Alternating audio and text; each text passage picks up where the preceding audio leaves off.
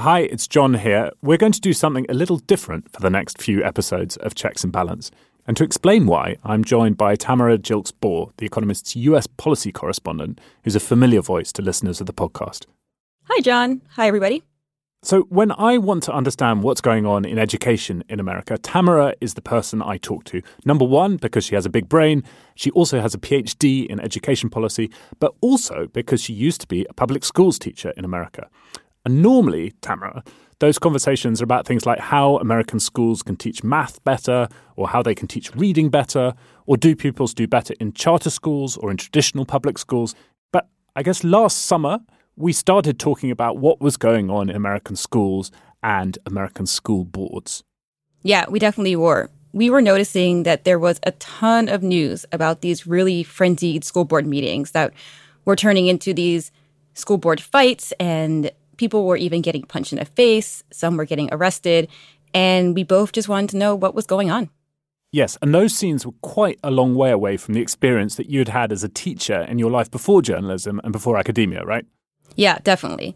I think my first reaction was just, what is going on?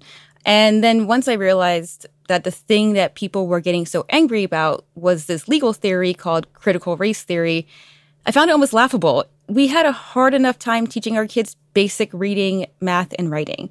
How are we going to teach them a complicated legal theory that I learned in graduate school? It just seemed really absurd at first. But then, as I started digging in, I realized that there was so much more here than I first thought. Okay, so for the next three episodes of Checks and Balance, I'm going to hand the reins over to you. Okay, great. Thanks, John.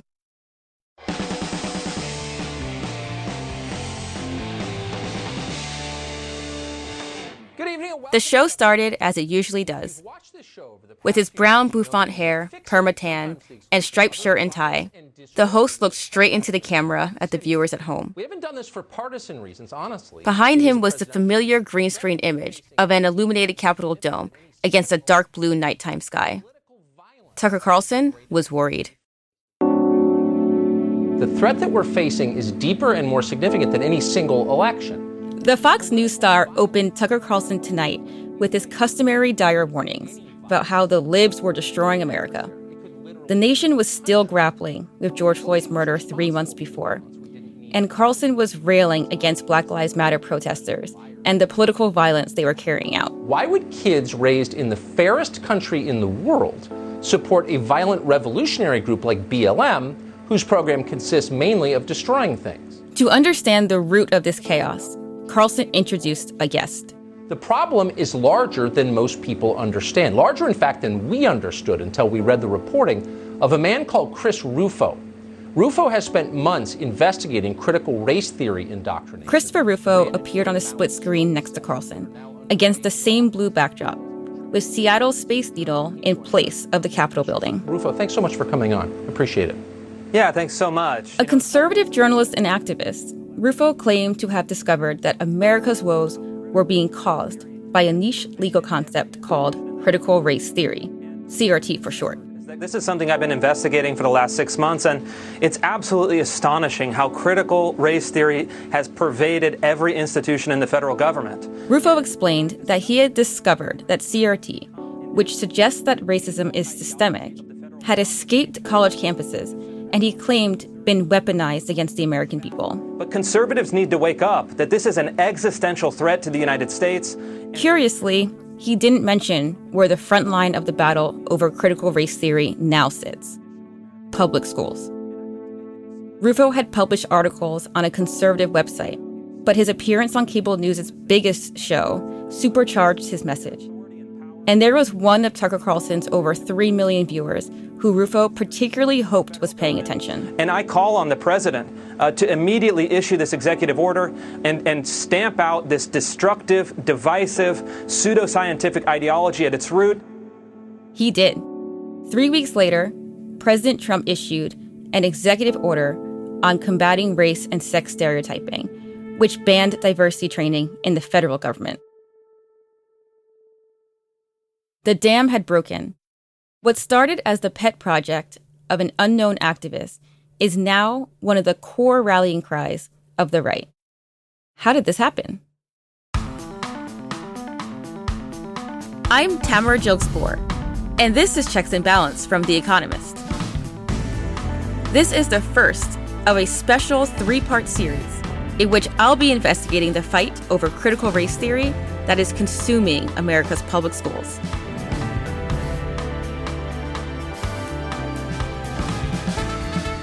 Until recently, critical race theory was a niche legal term only encountered by graduate students. It's now a catch all for whatever the right thinks is going wrong with America, and a new front line in the culture war, alongside abortion and guns. The anti CRT movement has become a powerful new social, legislative, and political force in its own right. In this first episode, we're going to ask what actually is critical race theory?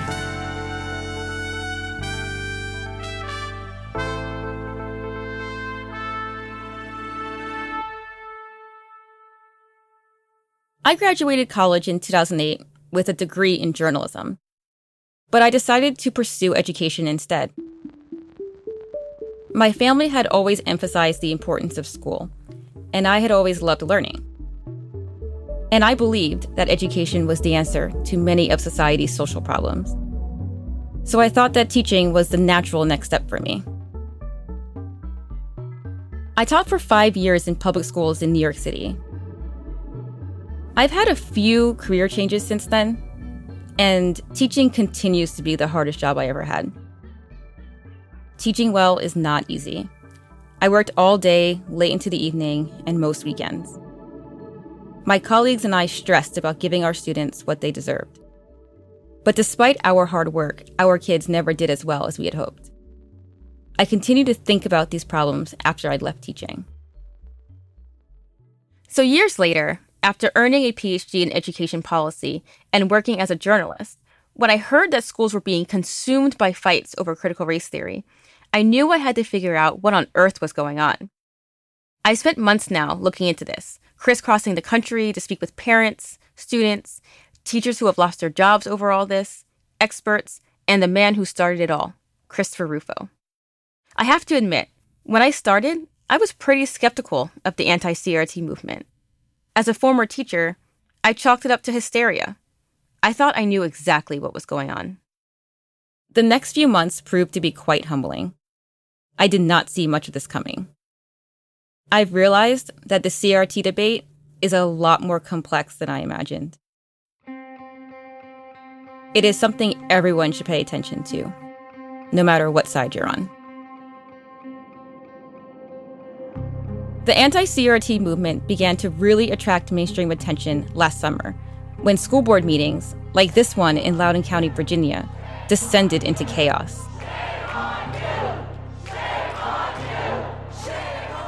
People all over the country are furious about what children are supposedly learning. Hate and division is being taught by evil parents. You're teaching children to hate others because of their skin color.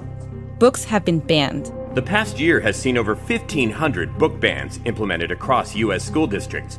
And politicians on the right, like Florida Governor Ron DeSantis, have taken up the cause. Parents should have confidence that if they send their kid to school, they're being educated on the basics and not being polluted with things because somebody has an agenda to try to advance an ideology. Getting critical race theory out of our schools is not just a matter of values, it's also a matter of national survival. We have no choice. This was President Trump at a South Carolina rally in March this year. The fate of any nation ultimately depends upon the willingness of its citizens to lay down, and they must do this lay down their very lives to defend their country if we allow the Marxists and communists and socialists to teach our children to hate America, there will be no one left to defend our flag or to protect our great country or its freedom. Critical race theory was even used by Senator Ted Cruz to attack Ketanji Brown Jackson at her Supreme Court hearing. To students in pre K through second grade, so four through seven years old, um, do, do you agree with this book that is being taught with kids that, that babies are racist? And it's become a favorite talking point on right wing media. Critical race theory has been the huge hype on the left, but the biggest concern to those on the right. Now, every once in a while, an on air exchange slips through the cracks on one of the other cable networks that's worth watching. On CNN, of all places, where they booked a point counterpoint on critical race theory. Critical race theory. Critical race theory. That's what we so often debate on television. According to the nonprofit Media Matters, in June 2020, Fox News mentioned the phrase critical race theory three times. In June 2021, it was mentioned 901 times. But what actually is critical race theory? There's two answers to that. I can describe the academic discipline of critical race theory, which in many ways is irrelevant to this conversation since much of what has been packaged as critical race theory is not reflective of that or even interested in it. This is law professor and civil rights activist Kimberlé Crenshaw. Uh, she was one of the scholars who created the theory in the 1970s and 80s. Critical race theory is a prism for looking at, understanding, analyzing, and potentially intervening in the overarching structure of racial inequality in American society.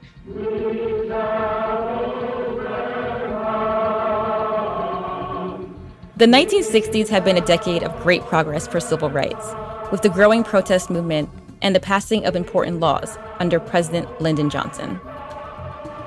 Their cause must be our cause too. Because it's not just Negroes, but really it's all of us who must overcome the crippling legacy of bigotry and injustice. And we shall overcome.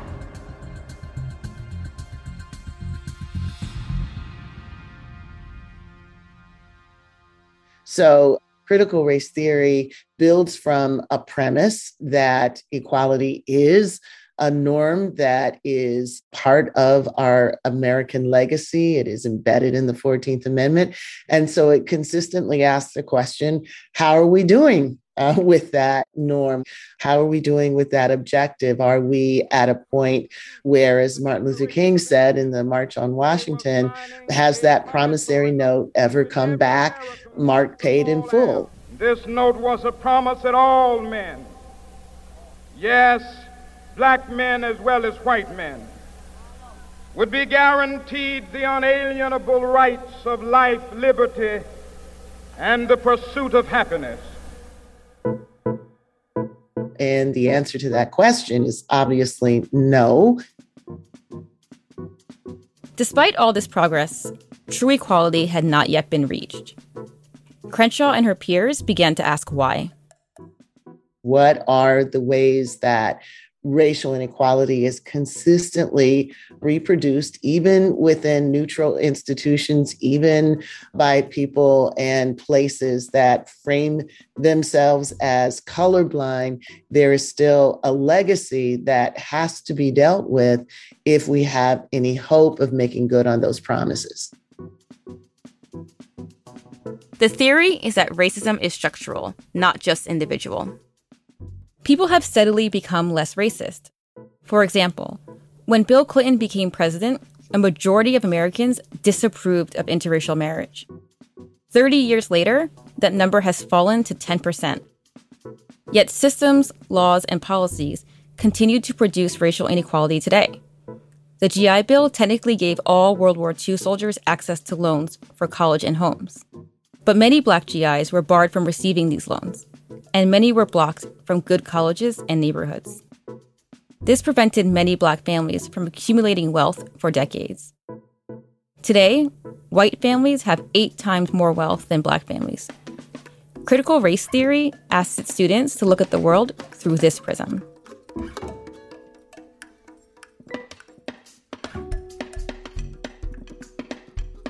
Before the current uproar, CRT was an obscure academic topic really only encountered by graduate students. If you don't really understand critical race theory, don't worry. Very few people do. which makes it all the more surprising that it's being taught in schools to young children. So is it? Well, it's actually more complicated than that. Sure, some aspects of CRT might be taught to children, despite many Democrats denying this. But CRT, the legal theory, has been co opted by some on the right to embody much more, and is being used to create fear and cause chaos. So, what does CRT mean to those who are campaigning so stringently against it? To understand that, I spoke to the man who started it all, Christopher Rufo.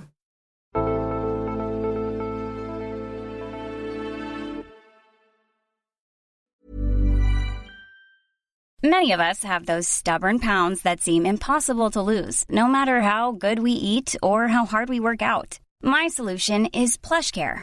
PlushCare is a leading telehealth provider with doctors who are there for you day and night to partner with you in your weight loss journey. They can prescribe FDA-approved weight loss medications like Wegovy and Zepbound for those who qualify. Plus, they accept most insurance plans. To get started, visit plushcare.com slash weight loss. That's plushcare.com slash weight loss. When I arrived at Christopher Rufo's house in a town not far from Seattle, I didn't know what to expect.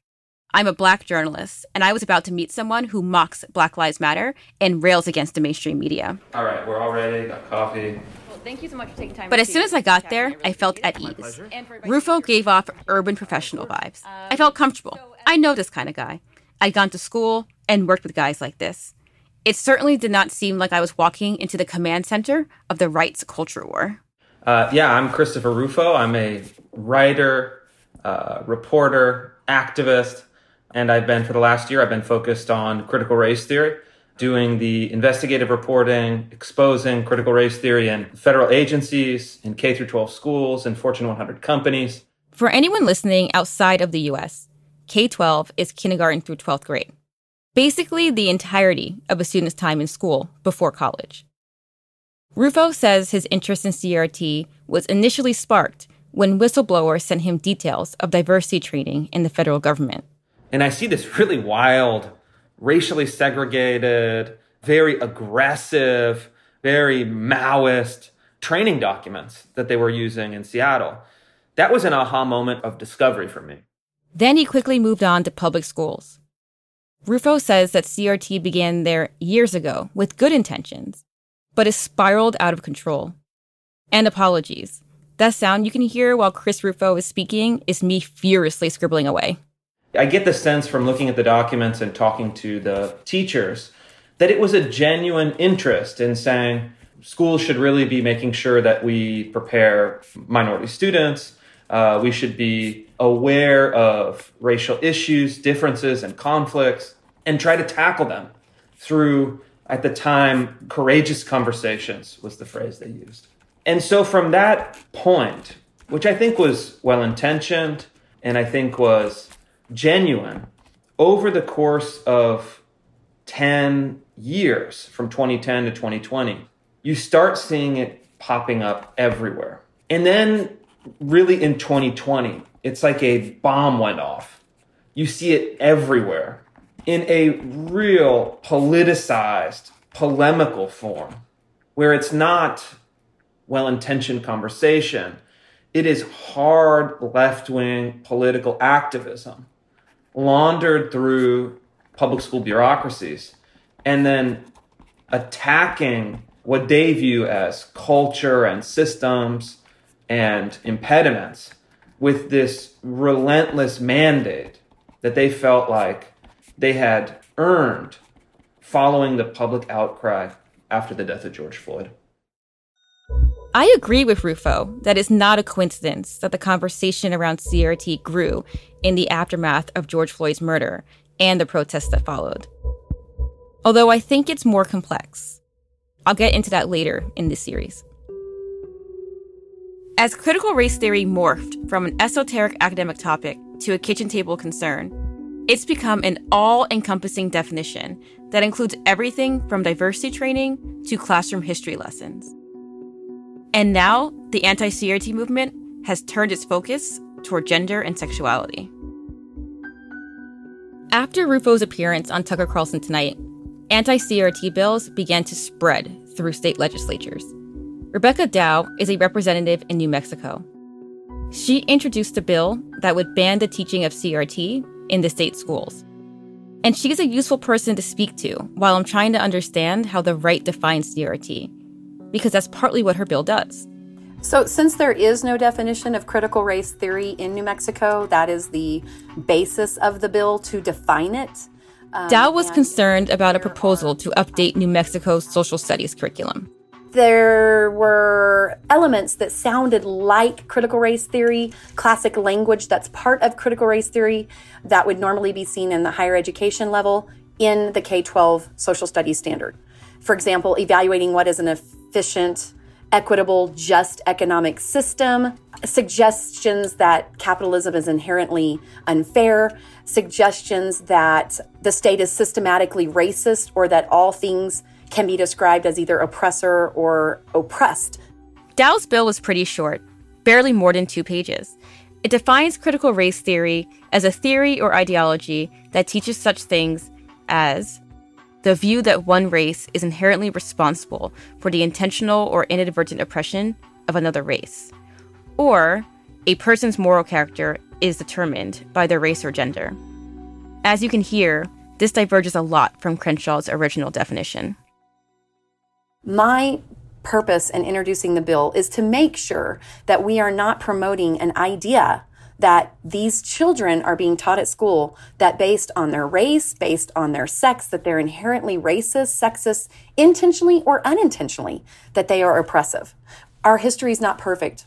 America's history is not perfect, but we should be united in bringing forth equity and the opportunity to live out the American dream. The American dream is alive and well. Dow's bill eventually failed. It didn't even make it past the committee stage. The catch is, she was expecting this. So, based on the party composition of New Mexico's legislature, it sounds like it probably won't pass. Is that the correct assumption? Well, that's probably a correct assumption, yes. When we spoke, Dow was running to be the GOP candidate for New Mexico governor. At the primary in June, she came second. What does a real, lifelong conservative look like? Front and center in the campaign ad, pinned to the top of her Twitter feed, along with the more traditional pet issues of the right. Defending the Second Amendment, fighting in the roundhouse to stop late term abortion and ban CRT. Rebecca Dow, Critical race theory. True conservative champion. I've dedicated my life to fighting for New Mexico's future. I'll restore freedom, liberty, and opportunity to New Mexico. Although her bill didn't go anywhere, it was politically advantageous to Dow to be able to prove her anti CRT bona fides in her election campaign. Bills to ban the teaching of CRT have gained traction elsewhere. So far, 42 states have introduced bills or other actions to limit CRT in classrooms, and 17 have already restricted CRT.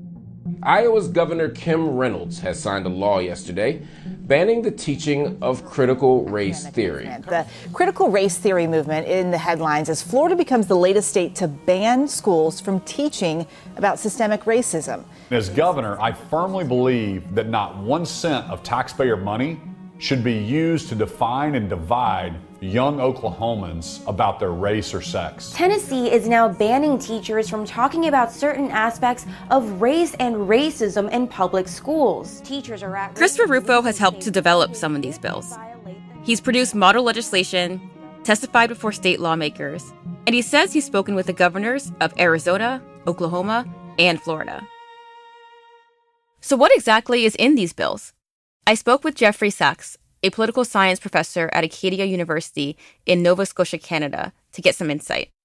These bills can most easily be categorized according to what sorts of speech they target and how they go about targeting it. So, for the most part, the bills target three major areas of instruction in educational institutions. They either target uh, race and racism, uh, or they target the way instructors discuss or provide lessons on uh, U.S. history or contemporary U.S. society. Or lastly, and I think more recently, they are beginning to target as well LGBTQ issues and identities. Another really convenient way to distinguish the different kinds of bills is to think about how they go about prohibiting or the mechanism they use to prohibit. The first prohibits public schools and universities from requiring students to adopt or affirm certain beliefs. This is the least concerning because the First Amendment essentially does this anyway. However, there's two other categories of law or bill out there that's much more concerning. The second sort of prohibition is the prohibition on promotion. These are, for instance, laws like HB 7, the recently passed law in Florida, that prohibits public universities and K through 12 teachers from endorsing, promoting, or advancing certain ideas in the classroom. Here, the prohibition relates to just promoting an idea or advancing an idea in the classroom. And that's much more worrying because people are going to disagree about what constitutes promotion versus what constitutes a straightforward recitation of facts. So there's a lot of ambiguity there.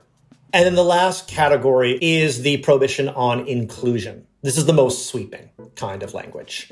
These sorts of bills prohibit instructors from even including an idea in their instruction, even if they do so neutrally or even critically. So, for instance, you might see a bill that prohibits people from including in the classroom the idea that one race or sex is inherently superior to another race or sex.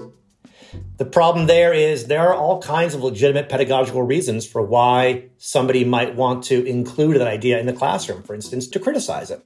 Sachs is also concerned about the punishment outlined in these bills and laws. There are three main types professional discipline for the educator, such as suspension or termination, monetary fines or revocation of state aid for the school or district, and finally, private right of action, where a citizen can sue a district. Some bills that have not yet become law are also considering issuing criminal punishments or stripping schools of their accreditation. But many of the laws are so unclear that educators have no idea what is considered illegal. These bills, almost as a rule, are very vague in the way they're written.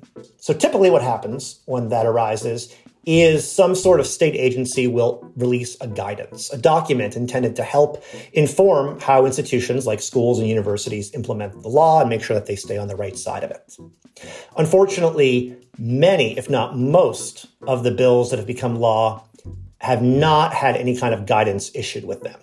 Instead, teachers, principals, superintendents are flying blind in that kind of environment where they don't know how these vague, ambiguous laws are going to be interpreted by the courts, the safe move, especially if you're a paranoid county attorney, is to advise your client, advise your teachers and your principals to err on the side of self censorship. To not talk about race, to not talk about affirmative action, to not talk about historic sexism.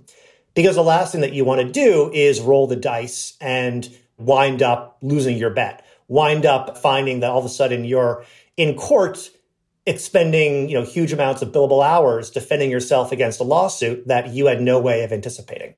Just this month, the governor of Oklahoma announced an investigation into Tulsa's public schools. He's looking into a potential misuse of public funds and to see whether the teachers are illegally teaching CRT.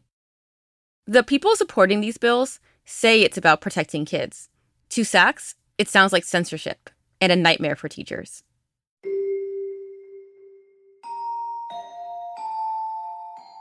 Some people on the left suspect that there are some anti CRT campaigners, like Christopher Rufo, who have an ulterior motive. Kimberlé Crenshaw has her own theory about what is happening. Until we understand uh, the magnitude of this attack to use race to dismantle public education as we know it, we won't be as effective as we can and should be. Dismantle public education as we know it. I have to admit that when I first heard this idea from others before my interview with Crenshaw, I was a bit stunned. I needed to hear it from the horse's mouth, as they say. And then the same night that I spoke to her, I found this clip from a recent speech given by Rufo. Well, we like our institutions. Um, I think conservatives are really realizing now we like what our institutions were, we like what we imagined them to be, and now that we are seeing what they are, we don't like them as much. And so, luckily, the institutions are really doing this to themselves. You see trust in all of our institutions cratering. Rufo describes the importance of school choice, a concept that allows families to take public school funds for their child and move it to another school, public, private, religious, or otherwise. To get universal school choice, you really need to operate from a premise of universal public school distrust. Because in order for people to take significant action, they have to feel like they have something at stake.